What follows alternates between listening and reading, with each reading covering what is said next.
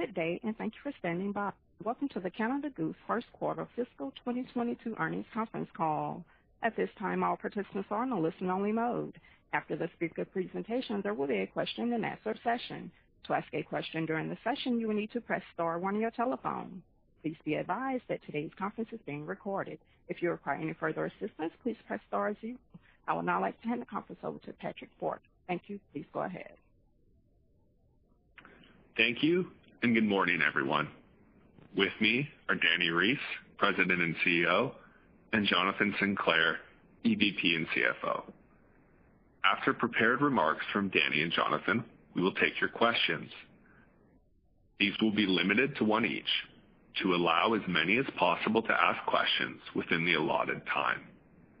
This call, including the Q&A portion, includes forward-looking statements.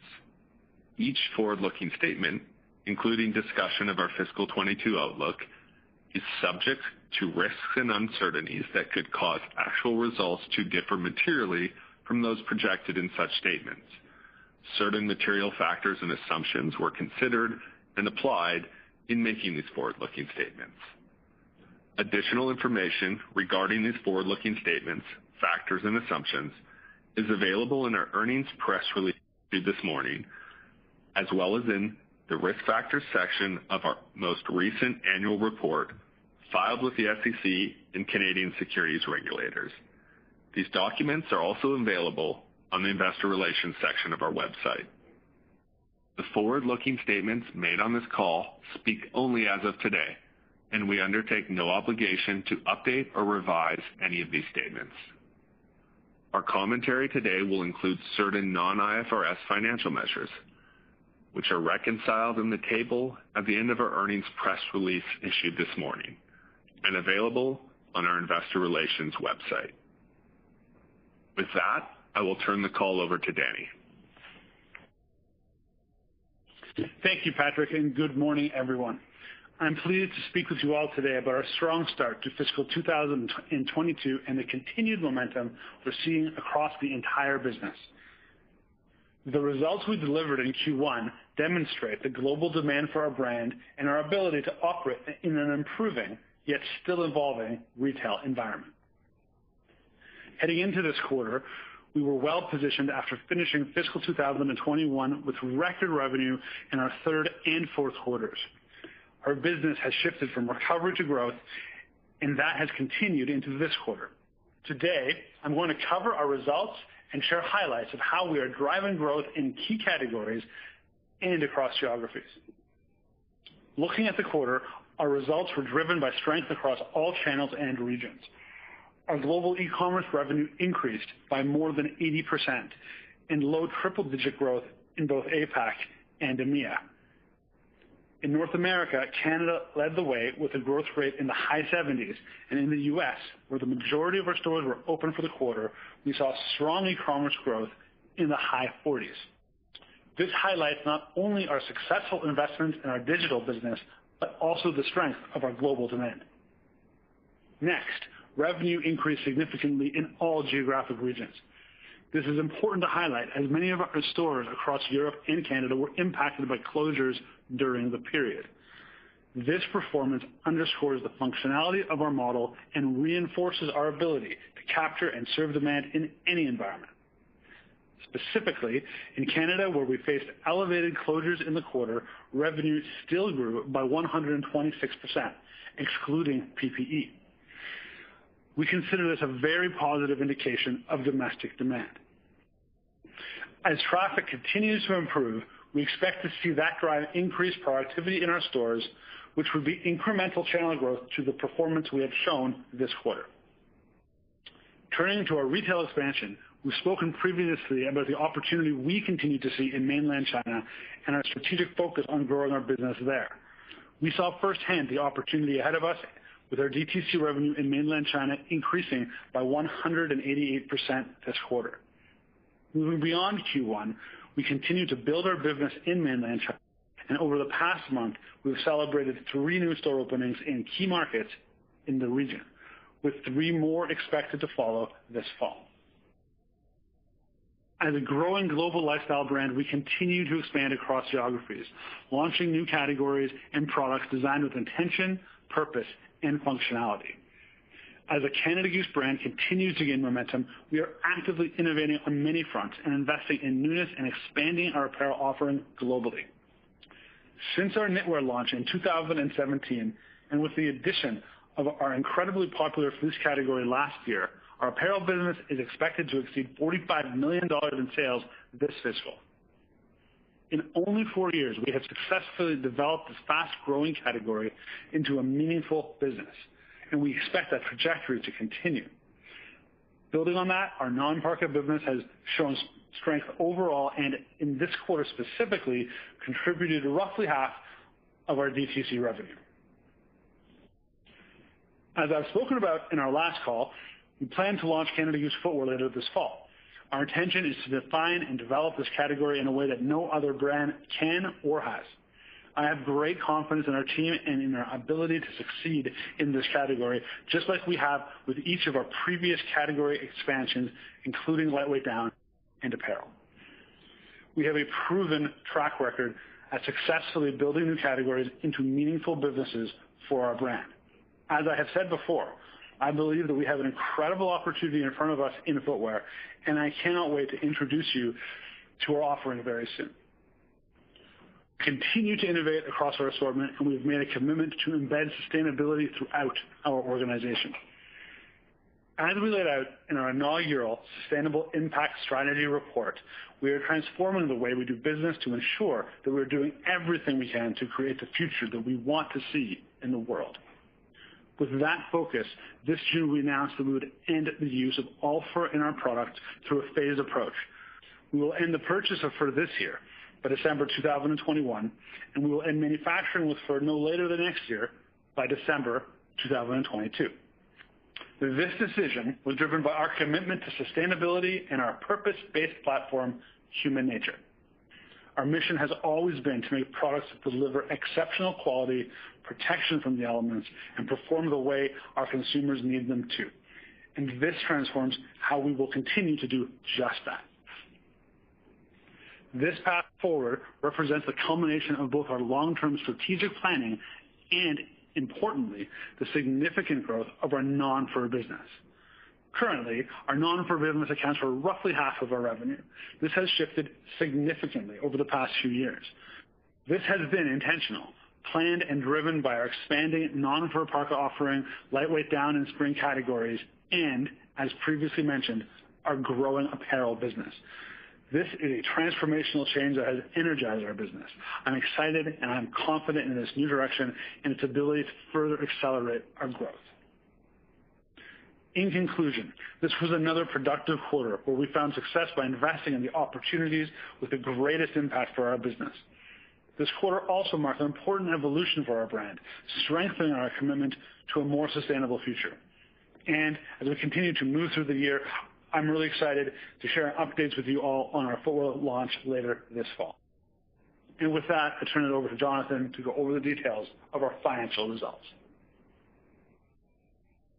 Good morning, everyone, and thank you for joining us today. Canada Goose is off to a great start to fiscal 2022. Looking at our Q1 results and outlook, there are three key themes that stand out. Firstly, alongside reopenings and improving retail trends, our digital business has continued a rapid pace of growth. Secondly, the flexibility of our supply chain and DTC distribution are incredible assets for navigating a dynamic environment. Thirdly, looking beyond the we have the building blocks for significant upside in our profitability. Starting with the top line, total Q1 revenue came in at 56 million dollars, helped by a lower level of disruptions in both channels. At a channel level, DTC revenue was 29 million. We lapped the peak of first wave closures with a more operational but still impacted store base. Across our network, we lost approximately 20% of total trading days compared to 60% last year. This was complemented by outstanding digital growth against a meaningful comparative base. Global e-commerce revenue increased by 81%, with a continuation of the broad-based growth we saw in Q4. Canada led the way in North America with a high 70s growth rate, along with a 40s level in the United States, where all stores were open throughout the quarter. EMEA and APAC both had low triple-digit growth rates. In Europe, the U.K. was a particularly significant contributor, as was mainland China in APAC. In wholesale, revenue was $26 million. Our growth was due to a near total shutdown of shipments last year at the peak of the first wave. Our expectation of annual revenue in line with fiscal 2021 has not changed. We continue to concentrate more business with our best partners and doors as a strategic complement to DTC. All regions made strong contributions to our growth. The sequential improvement we're seeing in Canada is particularly encouraging. Excluding the impact of temporary PPE sales, revenue increased by 126%. This is despite losing 40% of the trading days at our nine Canadian stores. Since reopening, we are seeing some of our best store productivity levels globally in our home market. Moving on to gross margin, DTC was 73%, while wholesale was 35%. Both came in slightly lower than the levels we discussed on our last call. We continue to expect each to be in line with fiscal 2021 for the full year. In wholesale, distributor mix was higher than initially expected, as was non-parka mix in DTC. These mix impacts are not significant on an annual basis, and we expect them to be transitory. We achieved record non-parka participation in our own channel at roughly half of DTC revenue. This is a great milestone for the strategic evolution of our offering. Finishing with SG&A, the total expense line was 72 million, up 47% from last year. This reflects a much more operational business alongside growth investments. Inter-quarter, we decided to shift a portion of our planned spend to Q2. I will circle back to the impact of that at the end of my remarks. That shift complements underlying cost efficiencies from permanent savings initiatives last year. Looking ahead to fall/winter, we are confident in our ability to make the most of peak demand. The pandemic is not over. Disruptions and risks remain, including new variants. That said, our operational backdrop has greatly improved. All of our stores are now open, as are our eight Canadian manufacturing facilities. Our factories are running efficiently at much more normalized levels of production relative to last year. While distancing regulations remain, we are utilizing extra shifts to lessen the impact. Due to our unique model, we don't have significant exposure to the production shutdowns and shipping delays the sector is currently facing. The vast majority of our revenue base is made in Canada. With a continuative offering, we confidently stage raw materials and finished goods. Our shipping routes are also different. We generally start outbound from Canada to our global network of distribution centers. We are highly confident in our ability to get product into the marketplace while retaining in-season flexibility. Our gross margin tailwinds also make this type of environment much more manageable from a profitability perspective. Our experience in fiscal 2021 is a great proof point. Despite losing three months of production to mandatory closures and retooling our infrastructure to make PPE, we were not constrained by supply, and we preserved very strong gross margins. The other uncertainty our sector is grappling with, pace of retail recovery relative to last year's outsized e-commerce gains. As a brand which started in DTC online and has a selective retail footprint, we are truly agnostic. We want to drive DTC mix higher wherever the consumer wants to shop, and in today's environment, where the consumer is able to shop. We have the global reach and critical mass to capture demand online and drive outsized growth. We also know that our stores are productive and sought after by consumers, even in a highly disrupted environment. Retail recovery is also foundational to our long-term margin upside. This year, we've already lost a significant amount of trading to closures, and luxury retail traffic is still far from pre-pandemic levels globally. Across geographies, there is a wide spectrum of case levels, movement restrictions, and reopening trends. As we look beyond these dynamics, we have the potential for an extra gear. The normalization of retail will really accelerate the uplift from driving DTC mix higher. In an environment where all stores are continuously open with full traffic, there is no reason why our adjusted EBIT margin shouldn't start with a two and have an advancing multi-year trend. Lastly, I will finish with some commentary around current trends in Q2. Starting with the top line, we are assuming a low double-digit growth rate in wholesale, driven by earlier shipment timing. In DTC, we currently expect revenue at roughly 1.5x last year's level. In the other segment, which generated $30 million last year due to temporary PPE manufacturing, we do not expect any meaningful revenue. We expect DTC gross margin in the mid-70s and wholesale gross margin in the mid-40s, in line with historical annual levels. On the expense line, we're currently planning for total SG&A of over $100 million and D&A a touch over $20 million. This reflects the flow-through of delayed spend I mentioned earlier. In summary, we continue to navigate through a challenging environment, but we remain confident in our resilient and growing business.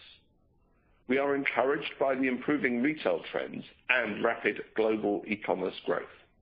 Pairing this with our agile supply chain and distribution puts us in a great position to navigate today's unknowns. We remain in a dynamic world, but we are very optimistic that our momentum will continue into the peak season and drive sustained long-term growth. With that, I will pass over to the operator to begin Q&A. As a reminder, to ask a question, you will need to press star one on your telephone keypad. To withdraw your question, press the pound key. And please limit your questions to one, and you may re-queue for any follow-ups. Again, that is star one to ask a question, and we'll pause for a moment to compile the Q&A roster. And your first question comes from the line of Olivia Chen of Cowen. Hi. Thank you very much. Good morning, Dani and Jonathan. Uh, in light of your recent fur announcement, how will being non-fur impact your business, and what gives you confidence that you'll be able to grow at the same trajectory? Sounds like you've been really proactive about this decision and strategy. And as a follow-up, um, what do you think about faux fur or fur substitutes as you look to innovate and investigate different opportunities? Thank you. Thanks, Oliver. Thanks for the question. Good to hear from you. We are very confident that we will make this transition and that we will continue to be a high-growth company at the same time. This is not a sudden decision for us. This is something that we have been considering and planning around for years. Um, our non-fur product offering has been growing at an outsized pace, and it makes up roughly half the revenue base today, and that's a trajectory that has been and will continue, will be continuing. Uh, this includes non-fur parka styles, alternative hood trims, new product categories, fur-free assortment uh, that we make for our wholesale partners, all of which have been extremely successful. Again, we expect them to continue to be uh, uh, successful. So we're at a stage now where we feel we can continue to offer the best in protection without using fur. And this decision has truly energized the company, and I believe offers us a huge amount of uh, increased opportunity in the future.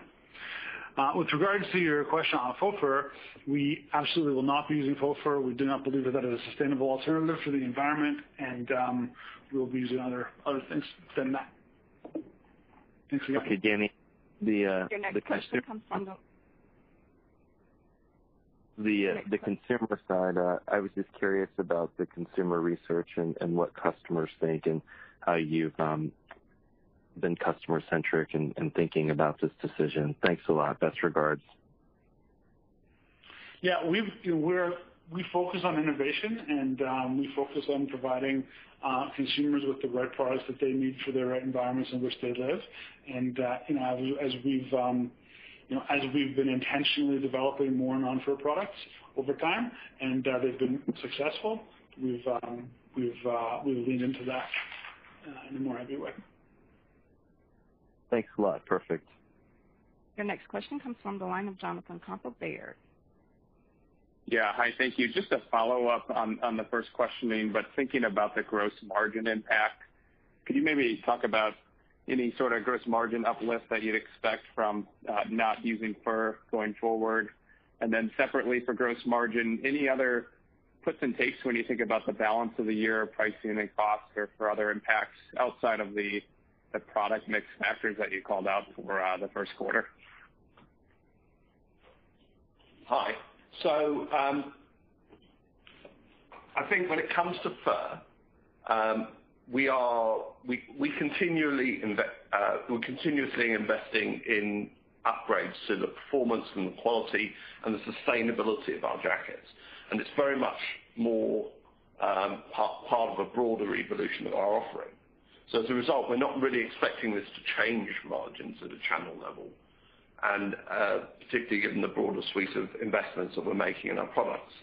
I think as a more general point on gross margins, our algorithm is very much intact. We're not expecting our gross margins fundamentally to move at a channel level um, over time, and therefore, we we typically talk about mid-70s for DTC, mid to high 40s for wholesale on an annual basis. We don't see that changing, and we don't see any other puts and takes uh, really moving that this year. Okay. Thank you. Your next question comes from the line of Omar Saad of Evercore ISI. Good morning. Thanks for taking my question. Um, Jonathan, wanted you to dive in a little bit deeper on the guidance, if you could. Um, it seems like it really implies a shift to the 2H uh, versus pre-COVID level. Is there specific reasons why you guys are uh, signaling such a significant shift into the back half versus pre-COVID? Uh, Has something changed with the consumer behavior or the wholesale customer behavior or the category? That would be helpful context. Thanks, guys. No problem at all. Um, I think, you know, at a corporate level, um, it comes down to uh, two main changes, of course. Channel mix on the one hand and buying behavior on the other. It's clear that we are um, much more DTC centric today. Uh, we expect the channel uh, to approach 70% of our revenues this year. Um and I think that naturally puts a lot more revenue into Q3 and Q4 when consumer buying is at its peak. Last year, 89% of our annual DTC revenues were in the second half of the year. Now, in parallel with that, as you know, we've also resized and refocused our wholesale business, and that's much more weighted to Q2.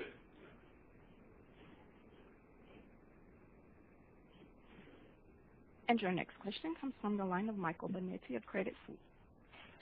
Hey, I'd like to uh thanks for taking our question here. I'd like to ask about that a little bit as well, but maybe, Jonathan, any color on how you thought about conservatism you baked in in 2Q on a direct-to-consumer basis related to the shifts you just mentioned? And then as as we look at some of the math as you laid out, the second quarter looks like it assumes wholesale about 40% below September 2019 levels and direct-to-consumer about 7% below 2019 levels. I guess that implies a pretty meaningful um, decline. I'm just curious, you know, considering, especially in the wholesale side, considering 40% lower in a category where you guys have pretty consistent price increases, it um, does imply some significant unit declines in that channel. Um, uh, maybe you could sort out for us what you think is idiosyncratic Um, in that spread um, uh, versus the industry or anything going on in the channel other than your own strategic decisions. I'm just trying to understand a little bit better um, why the core would be down that much, given that you still see D2C down 7 versus 2019. I'm trying to understand maybe how you thought about unit recapture in D2C, given the work you've done in wholesale. Yeah. So let's take wholesale first, and then we'll talk about DTC. I think wholesale, we've been very clear that we went through something of a reset last year, and we do not expect it to be materially different to last year's level this year. So as you compare back to uh, fiscal 2020, what happened there, you've got to think, first of all, that the shipping patterns might have been somewhat different on, on the one hand, and the absolute size of the wholesale business was materially higher at the same time. Secondly, as you switch out of um, wholesale into DTC, of course, we do expect that recapture, but the key is you don't recapture it at the same time. Because typically with wholesale, obviously we're pipelining in in Q2 and getting it into the stores, and the stores are starting to sell it. Whereas with with DTC, primarily, we expect to recognize that revenue in Q3 and Q4. Turning to DTC, we believe that um, our comments are appropriately measured and directional given where we are today. Most of the quarter is ahead of us in September, and we remain in a dynamic environment with new variants. As we sit here today, we are really pleased with the performance. We're looking forward to a great full winter. And if you look at the full year and what's implied for the size of the DTC business, you'll see it's well ahead of both last year and the year before. Yeah, I agree with that, Jonathan. It well said. And just to reemphasize, this is, uh, you know, the dynamics and the in the mix and shifts and all sorts of things are changing within an annual period. Uh, Year-over-year, our business is on a on a on a on a strong growth trajectory, and uh, we feel very confident about that in the future for a whole variety of reasons. And your next question comes from the line of Ike Boruchow of Wells Fargo. Hey, uh, good morning, everyone. I guess two quick ones. Um, Jonathan, I think on the last call you had mentioned uh, wholesale uh, potentially being flat year-over-year for the year, but you had some nice performance in Q1. Just kind of curious if there's a little bit of an update there. Um and then I guess just bigger picture, Dani or Jonathan, Um, since COVID hit, your e-commerce revenue has been fantastic and robust. Can you talk about an expectation of um you know, once we normalize, uh, where you see your store productivity kind of landing? I assume you don't believe that you're going to have similar productivity in your retail stores on the other side of this, just because of how much digital revenue you're now doing. Is there a way to think about that or a way you guys are thinking about that internally? Um, thanks. So let's take the wholesale question first. As I think we've mentioned in the um in the documents, we very you know, wholesale is about when when our wholesale customers want to take the inventory.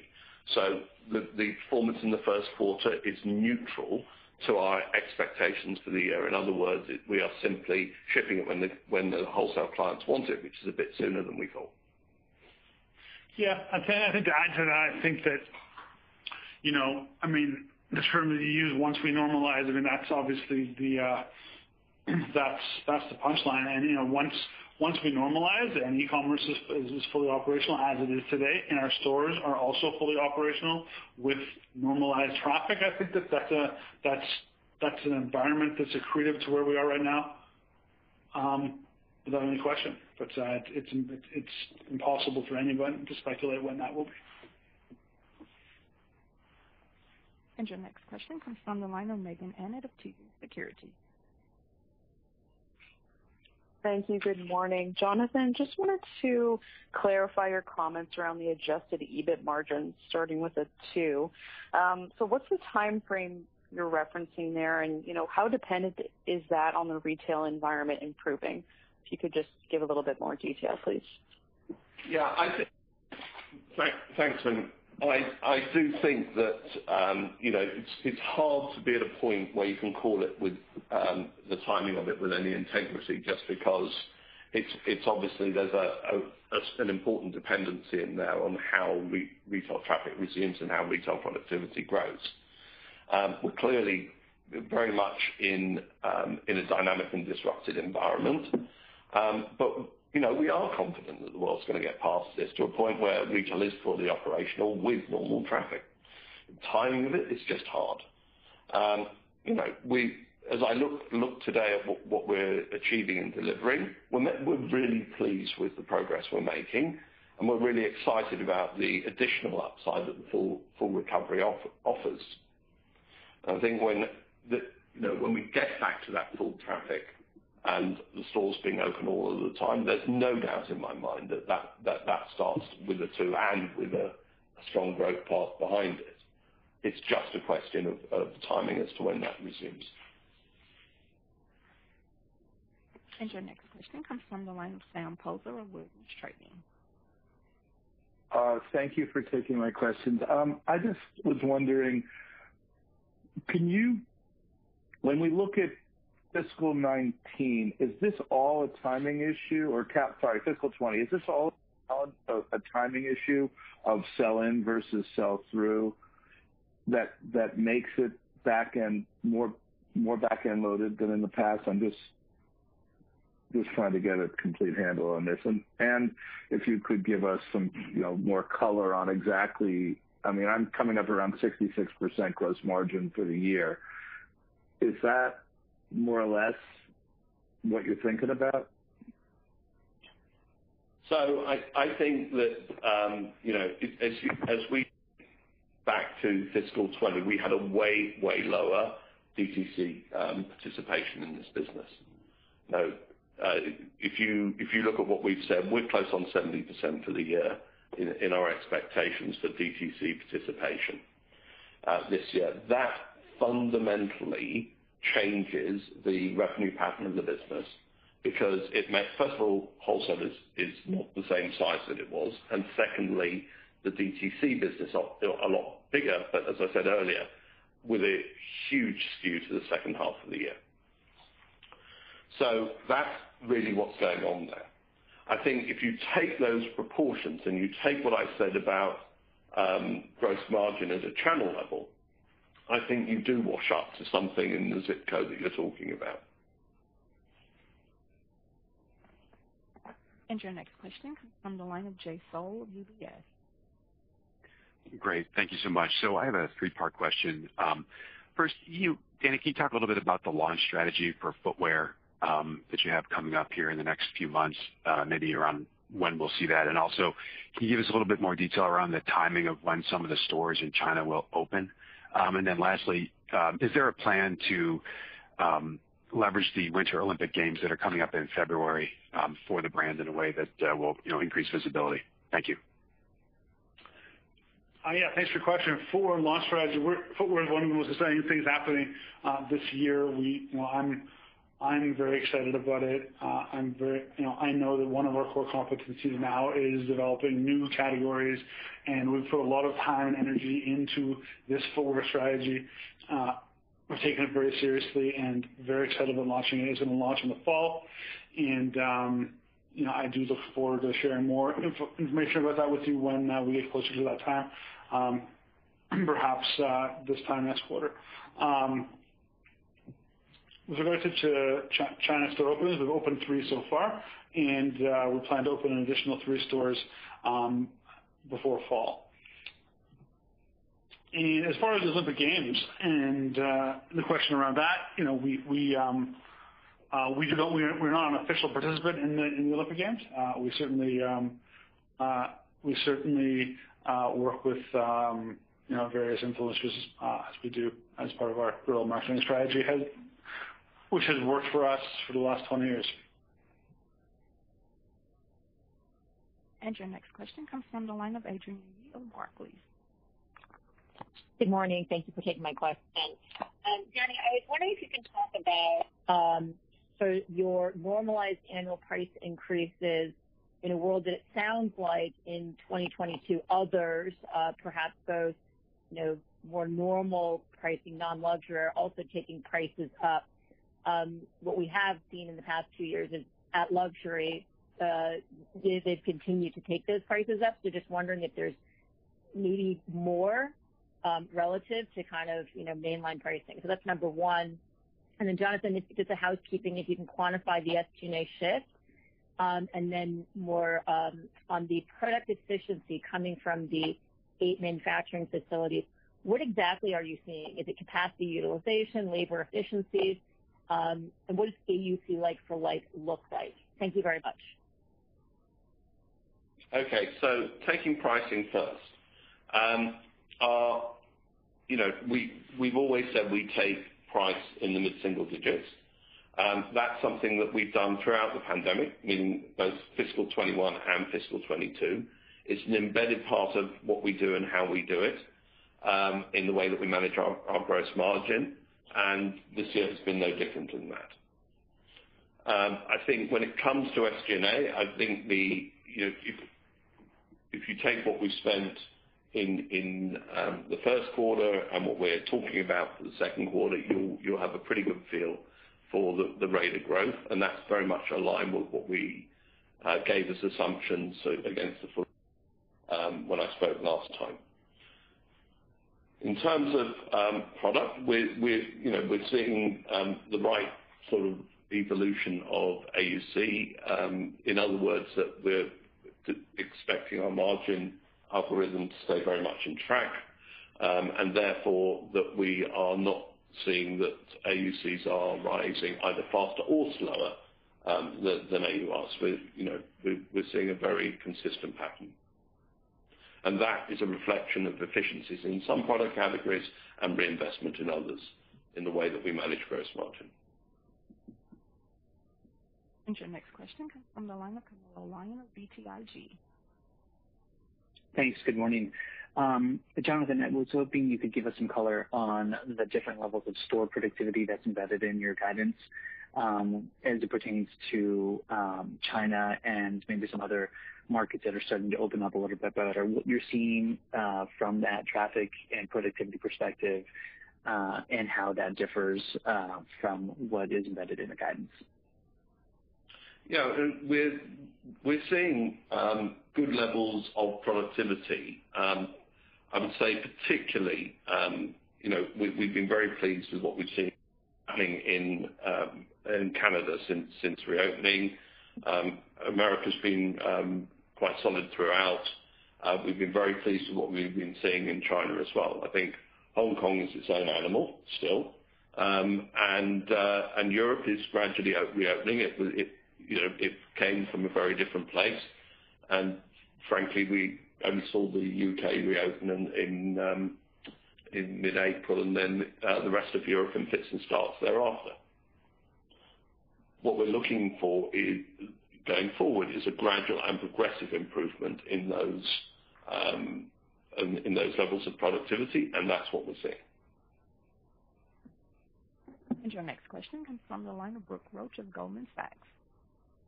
Hi. Thank you. And good morning. And thanks for taking the question. I was wondering if you could provide an update on some of the investments that you're making this year into both the brand and the digital consumer experience. And perhaps what about those investments are fueling some of your optimism and confidence on continuing the e-commerce momentum and penetration among um, both new and existing customers? Thank you. Oh, yes. Thank you for your question. We are continuing to, and we prioritize, in fact, um, our investments uh, in our omni-channel and our digital uh, consumer experience. Uh, these are areas which are very important to us. It's also clear that this world is one which is approaching a state where there's really very little differentiation between physical retail and um, e-commerce retail. It's just a matter of where the consumer wants to shop and when they want to shop and how they want to shop. And we want to be able to provide them with an experience that allows them to do that um, on their own schedule uh, and give them the experience that they want to have uh, tailored specifically to them. And it's with that in mind that we have um, a short-term and longer-term roadmap to continue to invest a significant amount in uh, being best in class at being an omni-channel, um, at providing an omni-channel uh, uh, experience for our consumers. Your final question comes from the line of Robbie Ohmes of BofA Securities. Oh, hey, guys. Thanks for taking my question. My question's on um, APAC, which uh, you know, was actually up versus 2019 in the first quarter. Uh, you guys mentioned that China was a significant contributor. Does that uh, imply that rest of APAC is still down versus 2019? Could you also tell us how to about you know, the Asia revenue pattern for 2Q versus the back half of this year? Is it similar to how you're kind of talking about overall D2C? Uh, any color on that would be great. Thanks. We're right at the beginning of our um, APAC journey. Um, we're only two years, uh, three by Christmas, into um, our China experience. And uh, we've seen great performances from our stores in mainland China, and we're continuing to see that growth, both organically and through new stores. And we're very pleased with how that's going. And you rightly observed that that's doing well. Of course, Hong Kong is, um, as I said just now, it's its own animal. It's um, dependent on borders and a bunch of other factors. I think when it comes to the rest of Asia, you've got to remember that that's essentially a wholesale business, and so that has very different dynamics, um, as both Japan and um Korea South Korea are managed as distribution markets. Yep. All good points, and I agree. I'll add to that that I think first and foremost, we view APAC as uh, an extraordinary growth opportunity for this brand in a number of ways, and there's a lot of runway for us there. Uh, the pandemic has affected every market in different ways. And for example, Japan, which is an established market, it was affected last year. We expect it to um, uh, rebound this year in a better way. Um but overall, APAC is strong and healthy Um, and growing uh, at a very healthy rate. And um you know we are we are prepared, uh, regardless of what's ahead. We're set up to capture and serve demand in any environment that may exist uh, in any part of the world. And now I'll back over to management for closing remarks.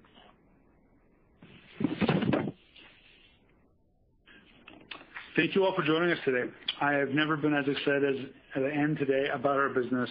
Our ability to strategically expand across categories has been proven and has been met with excitement and strong demand across all markets. As much as COVID-19 has transformed the world, this has been a transformational year for our business as well, and we look forward tremendously to what's to come. Thank you very much, and have a great day. This concludes today's conference call. Thank you for participating. You may now disconnect.